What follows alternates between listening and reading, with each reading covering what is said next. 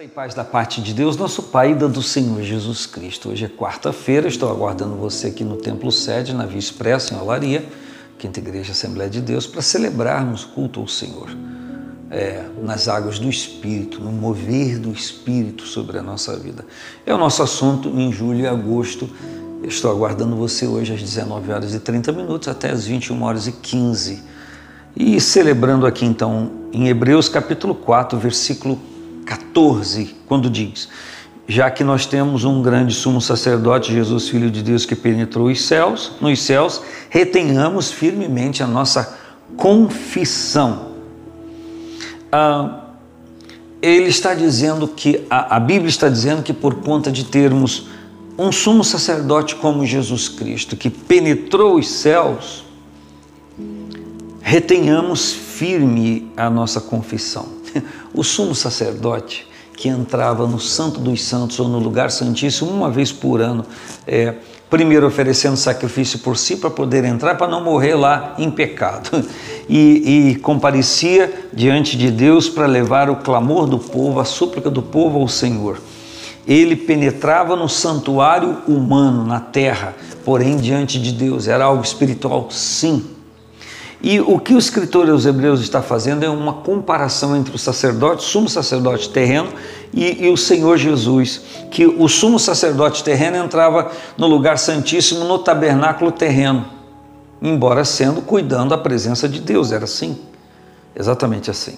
Só que a palavra diz que o, o nosso sumo sacerdote Jesus, ele é o grande sumo sacerdote, ele é o Filho de Deus, que ele penetrou os céus. Aquilo que era impossível ao ser humano, esse Senhor Jesus, o sumo sacerdote, abriu o caminho para todos nós passarmos.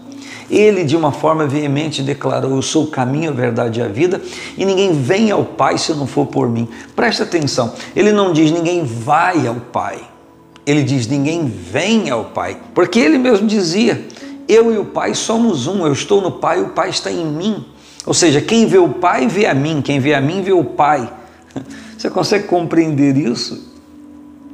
Então a Bíblia está dizendo que ele é o grande, o grande sumo sacerdote, Jesus, Filho de Deus, que penetrou os céus. Já que nós temos ao Senhor Jesus como nosso sumo sacerdote, ele é o grande sumo sacerdote, o escritor aos Hebreus diz: retenhamos firmemente a nossa confissão. E eu quero conversar com você sobre isso. Na verdade, me permita, me perdoe nesse pouco tempo, só falando um pouquinho sobre isso. Retem, reter firmemente a nossa confissão. Você é o tipo de pessoa que retém firmemente a sua confissão? Qual a confissão?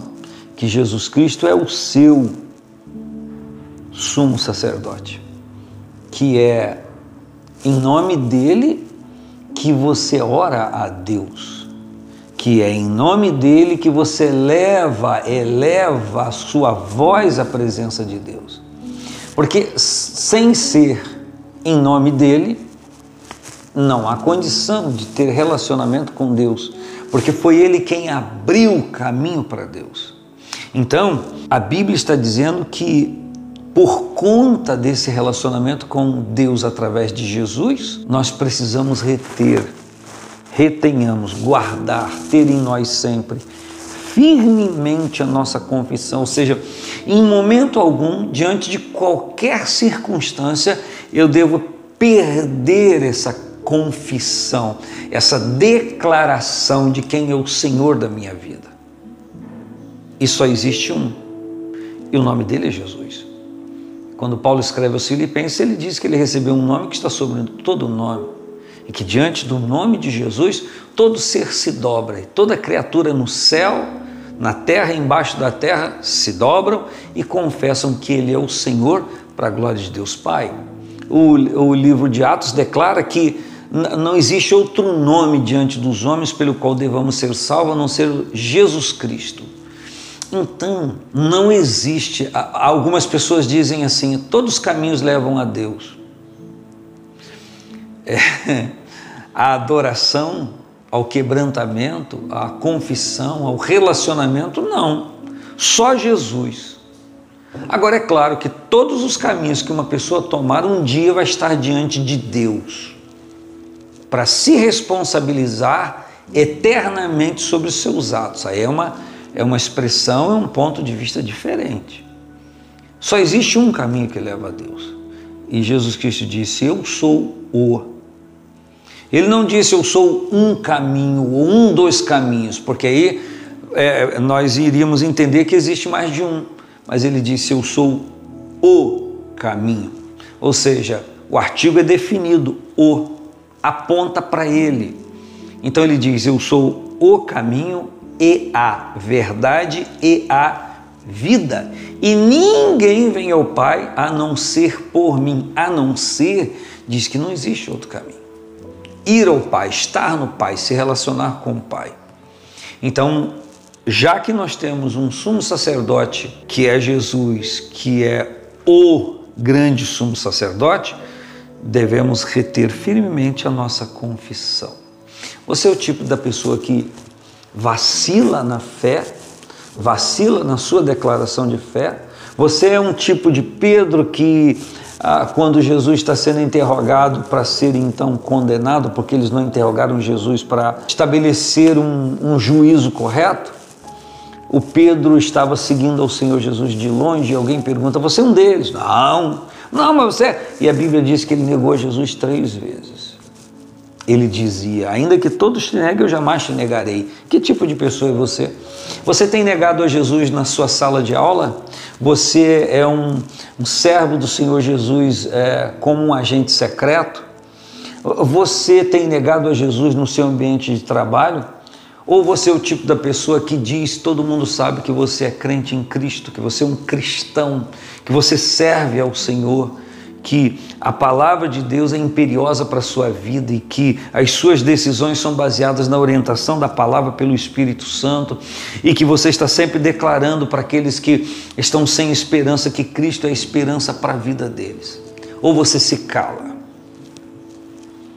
Você não retém firmemente a sua confissão quando alguém lhe afronta, quando alguém lhe denigre, quando alguém lhe coloca sob júdice ou sob dúvida no que diz respeito à sua fé, seu relacionamento com Deus. Que tipo de pessoa é você? Se você tem a Cristo como seu grande sumo sacerdote que penetrou os céus e não só um ambiente terreno, você então é o tipo de pessoa que está retendo firmemente a confissão. Sabe o que é reter firmemente? Assim, ó. Reter firmemente, ninguém tira, ninguém pega. Eu amacei aqui a folha do Natan, depois ele vai brigar comigo, mas tudo bem, é só para te dar um exemplo. Então você retém firmemente, você não abre mão daquilo. Você é o tipo de pessoa que não abre mão da sua fé, que não abre mão do seu relacionamento com Jesus. Ainda que alguém diga, ou Jesus ou eu, você escolhe sempre Jesus, ou você contemporiza e...